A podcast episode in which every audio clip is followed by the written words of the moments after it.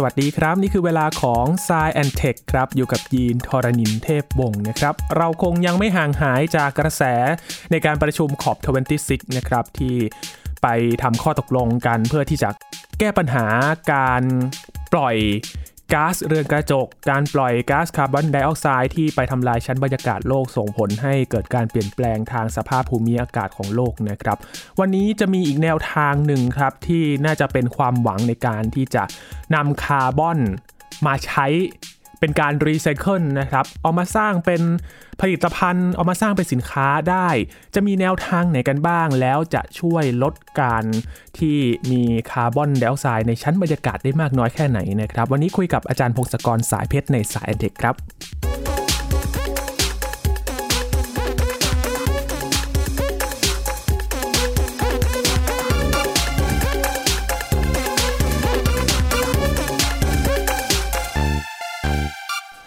หลังจากที่มีข้อตกลงจากการประชุมขอบ26 ที่กลาสโกของสกอตแลนด์นะครับออกมา ก็นำไปสู่การตั้งคำถามครับว่า ประเทศต่างๆที่เขาลงนามความร่วมมือในข้อตกลงเหล่านี้ไม่ว่าจะเป็นการยุติการตัดไม้ทำลายป่า ลดการปล่อยก๊าซมีเทนให้ได้ 30%ภายในปี 2573 หรือว่ายุติ การใช้พลังงานไฟฟ้าจากถ่านหินจะทำได้มากน้อยแค่ไหนนะครับ ก็ต้องจับตาแล้วก็เฝ้ามองถึงแนวนโยบายที่จะต้องขับเคลื่อนกันต่อไปครับ วันนี้มีอีกแนวทางหนึ่งครับที่น่าจะช่วยแก้ปัญหาโลกร้อนได้ ไม่มากก็น้อยนะครับ กับการนำคาร์บอนมารีไซเคิลเป็นสินค้าต่างๆ มากมายครับ บางอย่างก็น่าสนใจมาก ๆ เลยนะครับ ที่จะสามารถ เอาคาร์บอนเนี่ยมากลับมาใช้ใหม่สร้างเป็นผลิตภัณฑ์อื่น ๆ ได้นะครับ จะมีในรูปแบบไหนบ้าง วันนี้คุยกันกับอาจารย์พงศกรสายเพชรนะครับ สวัสดีครับอาจารย์ครับ สวัสดีครับคุณยีน สวัสดีครับท่านผู้ฟังครับ ปัญหาการปล่อยก๊าซคาร์บอนไดออกไซด์ยังคงเป็นปัญหาหลักๆ เลยนะครับ อาจารย์ที่หลาย ๆ ประเทศเขาก็บอกว่ามีนโยบายลดแล้วแต่ทาง ผู้เชี่ยวชาญ หรือว่าหน่วยงานด้านสิ่งแวดล้อมก็บอกว่าเฮ้ยยังลดไม่พอ มันต้องทำได้กว่านี้อีกนะครับอาจารย์ใช่ครับใช่เป็นปัญหาใหญ่อันดับ top three ได้มั้งของโลกนะ อาจจะเป็นอันดับหนึ่งด้วยในระยะสัก 50 ปีถึงร้อยปีต่อไปอะผลกระทบของภาวะโลกร้อนเนี่ยจากก๊าซเรือนกระจกทั้งหลายเนี่ยถ้าเกิดเราไม่ทำอะไรเลยอุณหภูมิจะเปลี่ยนไปถึง3ถึง5องศาใน 80 ปีนี้แหละ คือถ้าเกิดเกิดเหตุการณ์อย่างนั้นเนี่ยแม้ว่ามันจะดูอุณหภูมิเปลี่ยนไม่มากเนี่ย มันเหมือนกับคนมีไข้อะโลกเราเนี่ยมันมีสมดุลต่างๆ อยู่ สิ่งมีชีวิตต่างๆ อยู่ด้วยกัน ถ้าเกิดอุณหภูมิเปลี่ยนไป แค่นั้นไม่กี่องศาเนี่ย มันจะทำให้สมดุลต่างๆ พังทลายได้ สิ่งมีชีวิตหลาย ๆ อย่างอาจจะตายได้ แล้วก็ชีวิตเราจะอยู่ได้ยากนะ พวกพืชพวกสัตว์อะไรต่างๆมันจะเปลี่ยนไปครับแล้วก็ที่อยู่อาศัยของเราเนี่ย พวกน้ำน้ำอาจจะท่วมอะไรมากขึ้นก็ต้องอพยพนะ ในที่สุดก็อาจจะมีสงครามกันนะ อันนั้นคือในเหตุการณ์ถ้าเกิดเราไม่ทำอะไรเลย แต่ว่า มนุษย์เราก็พยายามตกลงกัน พยายามจะลดปัญหานี้นะพยายามให้อุณหภูมิเพิ่มขึ้นไม่เกิน 2 องศา ถ้า 2 องศาเนี่ยเขาคิดว่าน่าจะพออยู่ได้ แต่ว่ามันก็ไม่ค่อยดีเท่าไหร่หรอก ก็ถ้าเกิดน้อยกว่านั้นได้ก็ดี คราวนี้พอมาสังเกตอย่างนี้เนี่ยว่าจะทํำยังไงให้มันอุณหภูมิเพิ่มไม่ไม่ถึง 2 องศาเนี่ยมันก็อย่างน้อยเนี่ยเราจะต้องลดปริมาณคาร์บอนไดออกไซด์ในบรรยากาศลงไปเยอะเลยนะตอนเนี้ยตอนเนี้ยทุกๆวันเนี่ย คาร์บอนไดออกไซด์ในอากาศมันเพิ่มขึ้นเพิ่มขึ้นเพิ่มขึ้น ปีหนึ่งเนี่ยเราปล่อยก๊าซเรือนกระจก ซึ่งคาร์บอนไดออกไซด์เป็นส่วนใหญ่เนี่ยเข้าไปเนี่ยประมาณห้าหมื่นล้านตันห้าหมื่นล้านตันเนี่ยมันเป็นตัวเลขมหาศาลเลยมันเหมือนภูเขาอะคือถ้าเกิดเอาไอ้ก๊าซเรือนกระจกทั้งหลายเนี่ยทำให้เป็นของแข็งได้มันคือเป็นภูเขาเป็นลูกๆเลยนะแล้วไอ้ทุกวันนี้ที่ปล่อยเข้าไปห้าหมื่นล้านตัน มันก็จะค้างอยู่ในบรรยากาศเป็นเวลาเป็นร้อยปี มันแปลว่าอะไรแปลว่า ตราบใดที่เรายังไม่ลดปริมาณเนี่ยคาร์บอนไดอากาศมันจะเพิ่มขึ้นเพิ่มขึ้นเพิ่มขึ้น แล้วเราก็ต้องรออีกเวลาเป็นร้อยปีเลยกว่าที่มันจะค่อยๆ ซึมและลดลงไปบ้าง เพราะฉะนั้นมนุษย์ก็เลยต้องตกลงกันว่า เราต้องพยายามลดให้เหลือไม่ถึงครึ่ง ให้มันเหลือแค่สองหมื่นล้านตัน อุณหภูมิจะได้ไม่ถึงสององศา แล้วคราวนี้มันพอไหม หลังจากคิดอย่างนี้แล้ว พอลดไปแล้ว แล้วคาร์บอนไดออกไซด์ที่อยู่ในอากาศเนี่ยจะทำยังไง ก็ต้องดึงมันออกมาด้วย ราะไม่งั้นมันก็ยังร้อนคาอยู่นั่นแหละแล้วมันจะแย่ลงได้เพราะตราบใดที่เราลดหยุดการกระทำไปแล้วเนี่ยคาร์บอนในชั้นบรรยากาศมันก็ยังอยู่มันก็ไม่ได้ไปไหนใช่ไหมครับใช่ครับใช่แล้วมันอยู่นานมากเลยไงคือมันอยู่เป็นร้อยปีนะ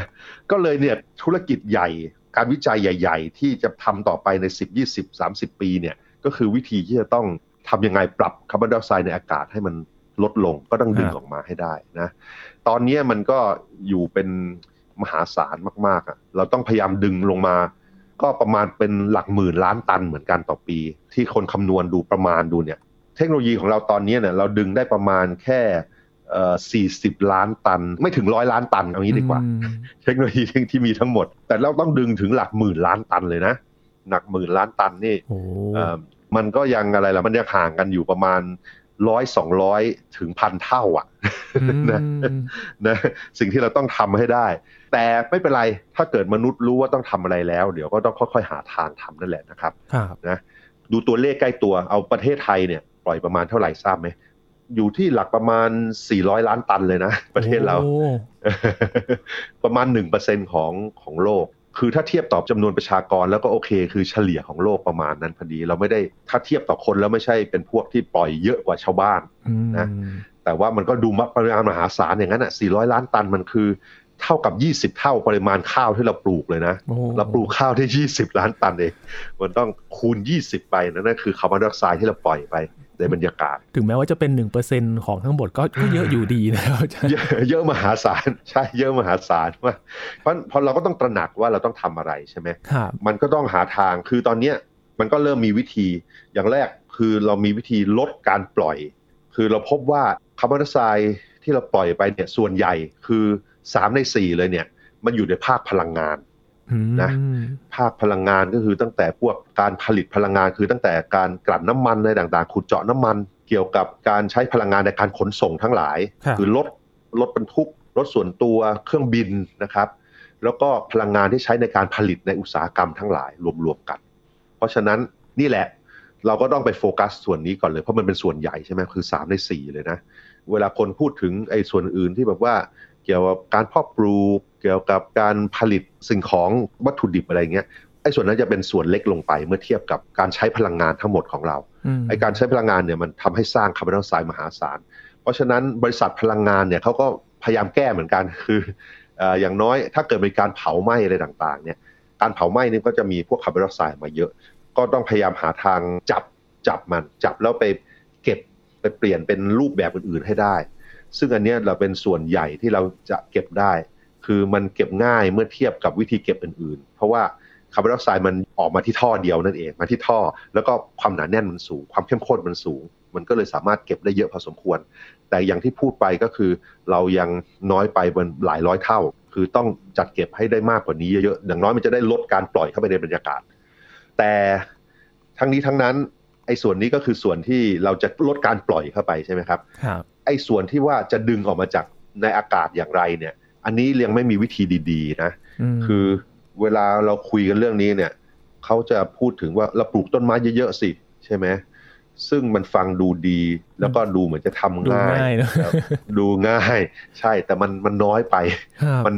ต้นไม้มันไม่พอพี่นะอาจจะน้อยไปแบบว่าเป็นสิบถึงร้อยเท่านะ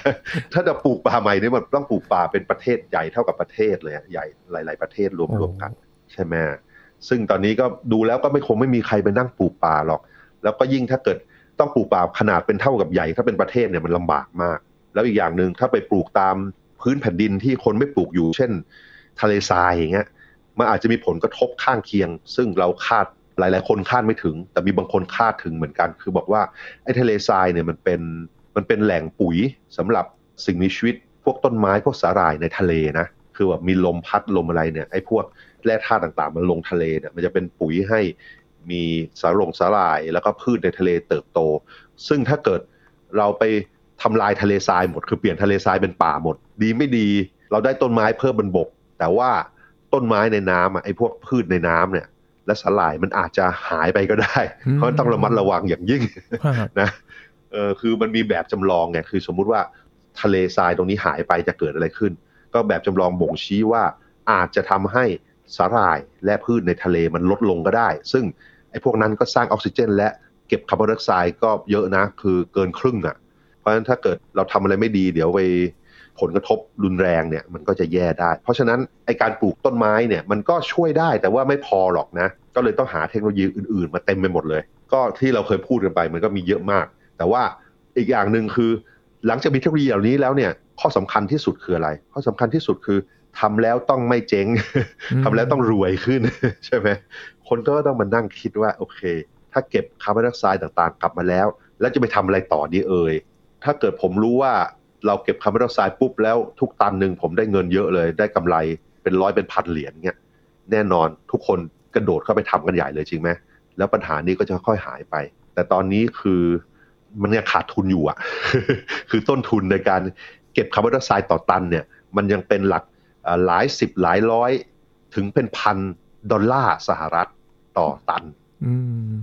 สมมุติว่าเอาว่าต้นทุนกลางๆ เอาสัก 200 200 ดอลลาร์ต่อตันเนี่ย สมมติเก็บคาร์บอนไดออกไซด์มาแล้วได้ประตันหนึ่งแล้ว แล้วจะไปทำอะไรต่อดีไหมต้องหาทางเปลี่ยนให้มันเป็นของที่มีมูลค่าสูงกว่า 200 จริงไหมคือถ้าเกิดเปลี่ยนไปได้ปุ๊บ มันก็จะมีกระตุ้นให้คนมาทำธุรกิจต่างๆ เหล่านี้ แล้วก็สามารถจะทำกำไรได้ เพราะฉะนั้นก็เลยมีคนมานั่งคิดกันใหญ่เลยเขาก็เปลี่ยนนะเปลี่ยนคาร์บอนไดออกไซด์พวกนี้เป็นวัตถุดิบอื่น ๆ มีการเปลี่ยนเป็น พวกเชื้อเพลิง อันนี้เป็นพวกเป็นแอลกอฮอล์เอทานอลเป็นเมทิลแอลกอฮอล์หรือว่าอื่นๆเนี่ยไอ้ข้ออันนี้ก็คือแค่ว่าเอาคาร์บอนไดออกไซด์กลับมาแล้วเปลี่ยนเป็นเชื้อเพลิงเผาใหม่ได้คาร์บอนไดออกไซด์กลับไป มันกลายเป็นหมุนเวียนคล้ายๆว่าตอนจบ เราสามารถมีเชื้อเพลิงเผาไหม้แต่ว่าไม่ได้เพิ่มคาร์บอนไดออกไซด์ในบรรยากาศ อันนี้เป็นทางหนึ่งแต่ทั้งนี้ทั้งนั้นเชื้อเพลิงอะไรก็ตามเนี่ยจะให้ราคามันสูงถึง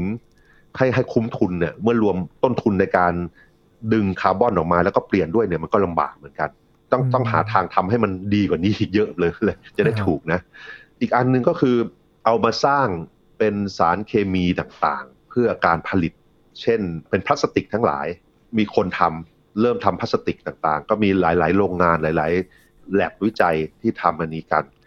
มันก็ยังได้ปริมาณน้อยนะครับ มีคนมาทำแว่นตากันแดด มีชุดกีฬาเสื้อผ้าเนี่ยคือสังเคราะห์ สังเคราะห์จากพลาสติกที่ทำมาจากดึงมาจากคาร์บอนไดออกไซด์แต่ก็นั่นแหละ เราก็ดูเห็นไหมเสื้อผ้าแว่นตากันแดดของเราราคามันก็ไม่สูงเท่าไหร่จริงไหมนะ เสื้อผ้าเราเราคงไม่ซื้อเสื้อตัวละหลายพันบาท คือคนทั่วไปอะใช่ไหมเพราะฉะนั้นเราก็ต้องทำให้ราคามันถูกลงมาอีกเยอะๆ เป็นสิบเท่า มันแพงเพราะอะไรครับ ต้นทุนมันใช่ไหมครับอาจารย์ ต้นทุนในการจับคาร์บอนไดออกไซด์มา แล้วนอกจากนั้นยังต้องเปลี่ยนคาร์บอนไดออกไซด์เป็น เป็นเอทิลีนเป็นพลาสติกต่างๆ มันก็ใช้พลังงานใช้อะไรนะคือนี่ต้นทุนก็แพงไปประมาณสิบเท่าสิบกว่าเท่าอะไรอย่างเงี้ยนะสิบถึงยี่สิบเท่านะก็เมื่อเทียบกับเสื้อผ้าปกติ อันนี้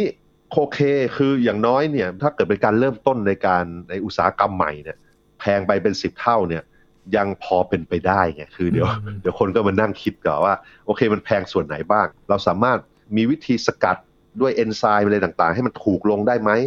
ซึ่งมันอาจจะเป็นไปได้นะเพราะว่าการพัฒนาทางอุตสาหกรรมหลาย ๆ อย่างเนี่ยเราสามารถลดต้นทุนเป็นสิบเท่าร้อยเท่าได้ เมื่อเมื่อตอบโจทย์ได้ เมื่อหาหาวิธีแก้ได้ แต่ตอนนี้มันก็ยังแพงอยู่เพราะฉะนั้นคนที่จะไปสนับสนุนก็คือต้องมีตังค์แล้วก็รักโลกมากนะเอาตังค์ไปสนับสนุน แล้วก็แบบอย่างพลาสติกแว่นตากันแดดอะไรเนี้ยก็มีก็ทำแต่ก็ราคาไม่ถูกอะนะเออ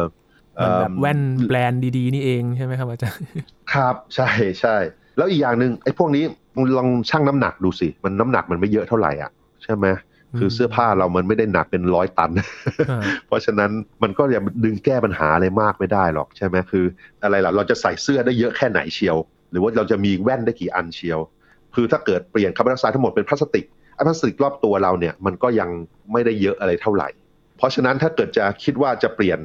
เปลี่ยนคาร์บอนไดออกไซด์ในอากาศเป็นผลิตภัณฑ์เนี่ยมันก็ยังได้ปริมาณไม่เยอะเท่าไหร่ แล้วยังมีบางบริษัทเขามีการเอาคาร์บอนที่ดึงออกมาเนี่ยมาทำเป็นเพชรด้วยขายอันนี้เพื่อให้ได้กำไรแพงได้ของแพงนะโอเค อันนี้ได้ราคาสูงละ แต่ว่าก็นั่นแหละ เราจะซื้อเพชรได้กี่ตันเชียว จริงไหมคือมันเดิมทีมันก็เป็นของที่แบบยากที่จะแตะต้องอยู่แล้วนะครับอาจารย์ใช่ใช่ครับใช่ เราก็นั่นแหละมันก็ได้ปริมาณไม่เยอะไงก็ของพวกนี้มันแต่ละคนมันก็ได้ไม่เยอะ เพราะว่า ปกติเราคนไทยเนี่ย เราปล่อยคาร์บอนออกไปคาร์บอนไดออกไซด์ออกไปประมาณหกตันต่อปีนะถ้าเกิดเราจะทำอะไรให้มันมีผลเนี่ย เราก็ต้องดึงกลับมาใช้ให้ของอย่างนั้นของน้ำหนักประมาณอย่างนั้น ถึงจะเริ่มได้ผล ก็เลยมีทางเลือกอื่นอีก คืออีกทางเลือกหนึ่งที่คนเขาดูก็คือ แทนที่จะสร้างของที่แบบคนแต่ละคนใช้เนี่ย เราสร้างของที่แบบว่าทั้งเมืองใช้นะ หรือว่าสร้างเป็นของใหญ่ ๆ เช่น ก็มองถึงพวกวัสดุก่อสร้างนะครับ พวกคอนกรีตนะใช่ไหมไอ้พวกหินพวกคอนกรีตนะทำถนนอะไรพวกเนี้ย คือถ้าเกิดเราเอามาสร้างเป็นวัสดุขนาดประพวกนั้นเนี่ย มันเริ่มจะได้ปริมาณเยอะละซึ่งโอเคไม่ใช่ไม่ใช่ผมหรือนักวิจัยไม่กี่คนที่มองเห็นนะที่แบบว่าเออควรควรจะเป็นของใหญ่ๆ คืออันนี้เขามีหลายบริษัทมาทำกันหลายปีแล้ว มีคนมองนี่เป็นสิบปีแล้ว แล้วก็มีหลายบริษัทเลยมานั่งกระโดดมาทำกันใหญ่เลย บริษัทเหล่านี้เนี่ยตัวอย่างเช่น บริษัทชื่อคาร์บอนเคียวมีบริษัทชื่อ c a r b i c r e t หรือว่าบริษัทชื่อ Blue Planet System เนี่ยสามบริษัทนี้ไปยกตัวอย่างนะไม่ใช่แค่สามหรอกมันมีเป็นสิบพวกนี้เขารับเอาคาร์บอนไดออกไซด์ที่ดึงจากบรรยากาศ แล้วเขาก็มีขบวนการไปสร้าง คอนกรีตของเขานะคอนกรีตเนี่ยมันเป็นอย่างแรกมันเป็นวัสดุก่อสร้างอันดับหนึ่งของพวกเราเลยนะบรรพบุรุษเราก็อยู่ในถ้ำใช่ไหมมีถ้ำหินอะไรต่างๆ พอเราพัฒนามากขึ้นเราก็สร้างเอาวัตถุดิบมาสร้างเป็นคอนกรีตแล้วเราก็สร้างถ้ำของใหม่ของเราเป็นตึกต่างๆ ก็คือเราย้ายที่อยู่จากถ้ำมาเป็นตึกนั่นเอง แต่ว่าทั้งหมดนี้เราใช้คอนกรีตหมดเลยคอนกรีตเนี่ยตัวมันเองเนี่ยการผลิตของมันเนี่ยสร้างคาร์บอนไดออกไซด์เยอะมาก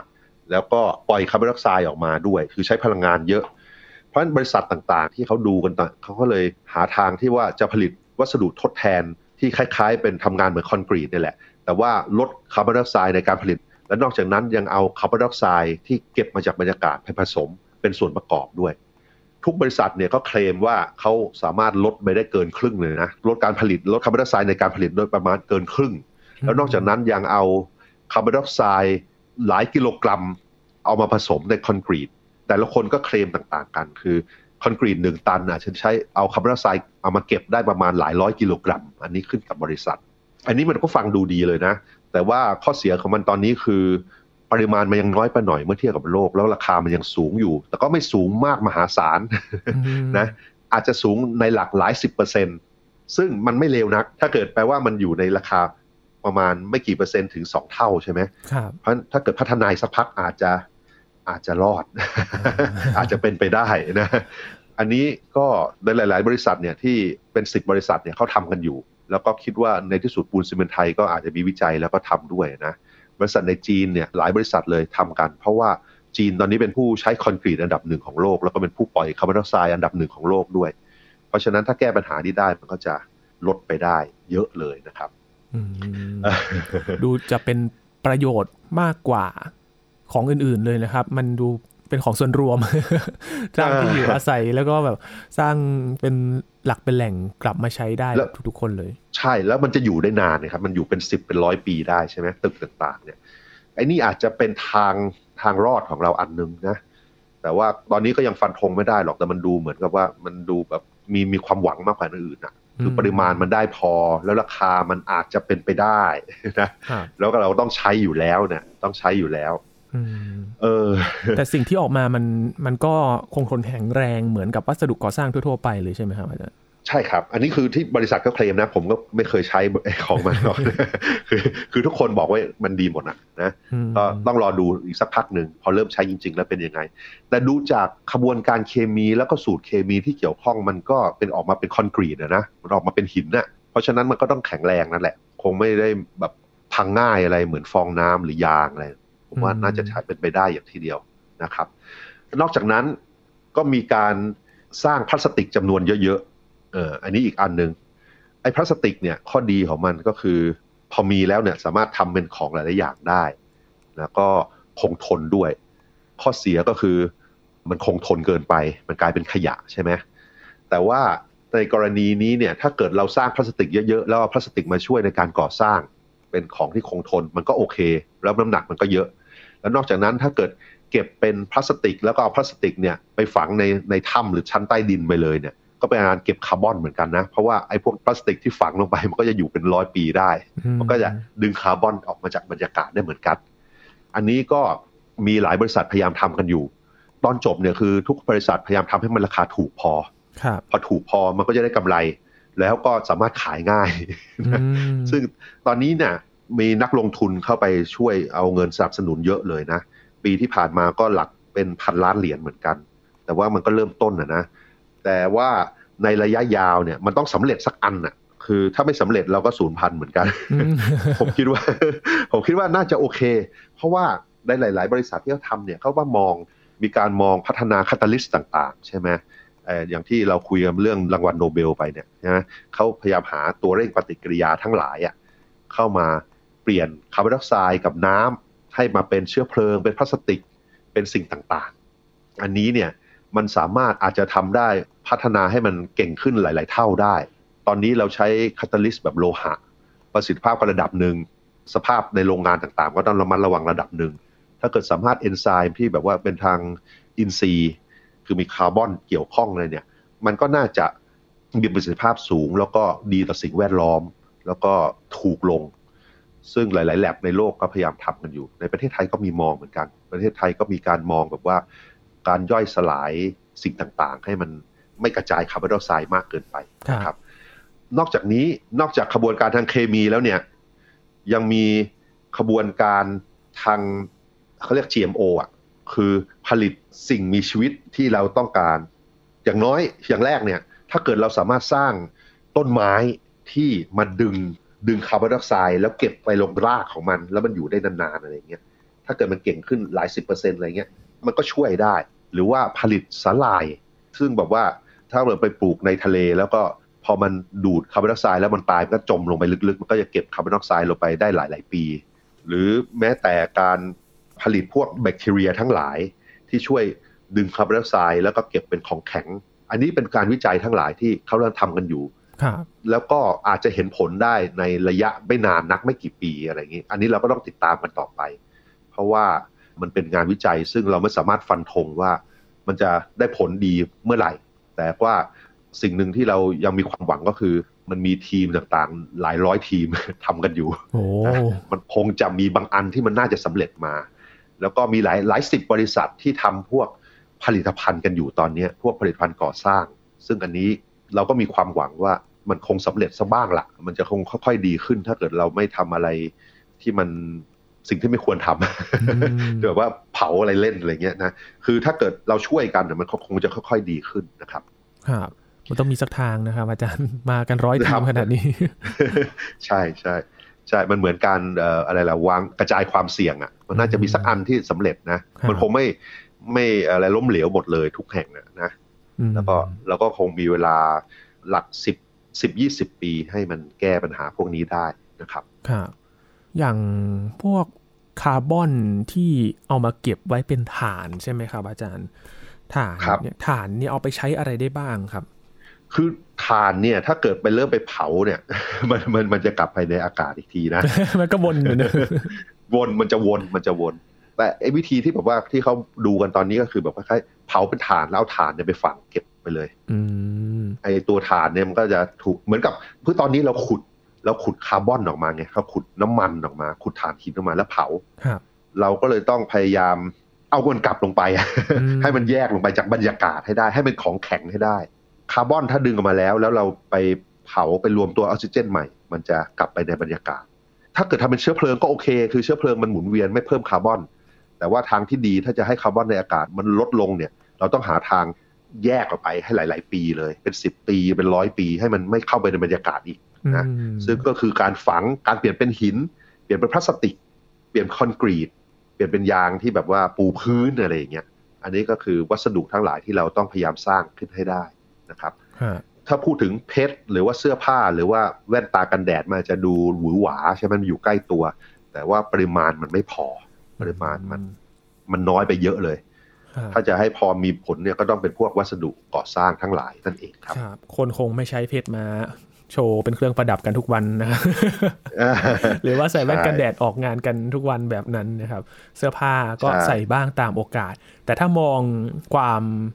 ถาวรความยั่งยืนของมันก็คือการทำวัสดุก่อสร้างน่าจะเห็นผลได้ชัดเลยนะครับ หรือว่าการเอาไปฝังเอาไปสร้างชั้นดิน อันนี้ก็น่าสนใจนะครับ เพราะว่าถ้าเอาไปทำไปฝังในบางพื้นที่ที่ชั้นดินมันหายไปแบบนี้นะครับอาจารย์ มันต้องใช้เวลาเหมือนกัน แต่ว่ามันก็ได้โอกาสที่จะสร้างฐานรากให้กับพื้นดินในแถบนั้นได้ใช่ไหมครับ ใช่ครับใช่ก็มีมีมีงานวิจัยเหมือนกันว่า ถ้าเกิดเอาพวกฐานพวกอะไรไปฝังเนี่ยดีแถวนั้นก็ดีขึ้นนะก็นั่นแหละครับ ต้องเป็นสิ่งอย่างหนึ่งที่ลองต้องลองและทดลองต่อไปครับครับ แต่ที่แน่ๆคือต้องใช้เวลานะครับ กว่าจะได้ แนวทางต่างๆ เหล่านี้เนี่ยมันมีต้นทุนที่สูง เพราะว่าเป็นการเริ่มต้นใหม่ แต่ว่าถ้าเรามีการทำการวิจัยที่มากขึ้น ได้รับการยอมรับเอาไปทำในเชิงพาณิชย์มากขึ้น แน่นอนว่าผลิตภัณฑ์ต่างๆ เหล่านี้ที่ทำมาจากคาร์บอนก็จะเป็นอีกทางเลือกหนึ่งนะครับ ในการที่จะดึงคาร์บอนมาจากชั้นบรรยากาศได้แหละครับ เพื่อที่จะช่วยแก้ปัญหาภาวะ โลกร้อนได้อีกทางหนึ่งด้วยนะครับ วันนี้ขอบคุณอาจารย์พงศกรมาก ๆ เลยนะครับ ยินดีครับ สวัสดีครับ ครับ นี่คือ s า e n t e c h ครับ คุณผู้ฟังติดตามรายการก็ได้ที่ www.thaipbspodcast.com นะครับ รวมถึงพอดแคสต์ช่องทางต่าง ๆ ที่คุณกำลังรับฟังเราอยู่ครับ อัปเดตเรื่องวิทยาศาสตร์ เทคโนโลยี และนวัตกรรมกับเราได้ที่นี่ทุกที่ทุกเวลากับไทย PBS Podcast นะครับ ช่วงนี้ยีนทอรานินเทพวงศ์พร้อมกับอาจารย์พงศกรสายเพชรลาไปก่อนนะครับ สวัสดีครับ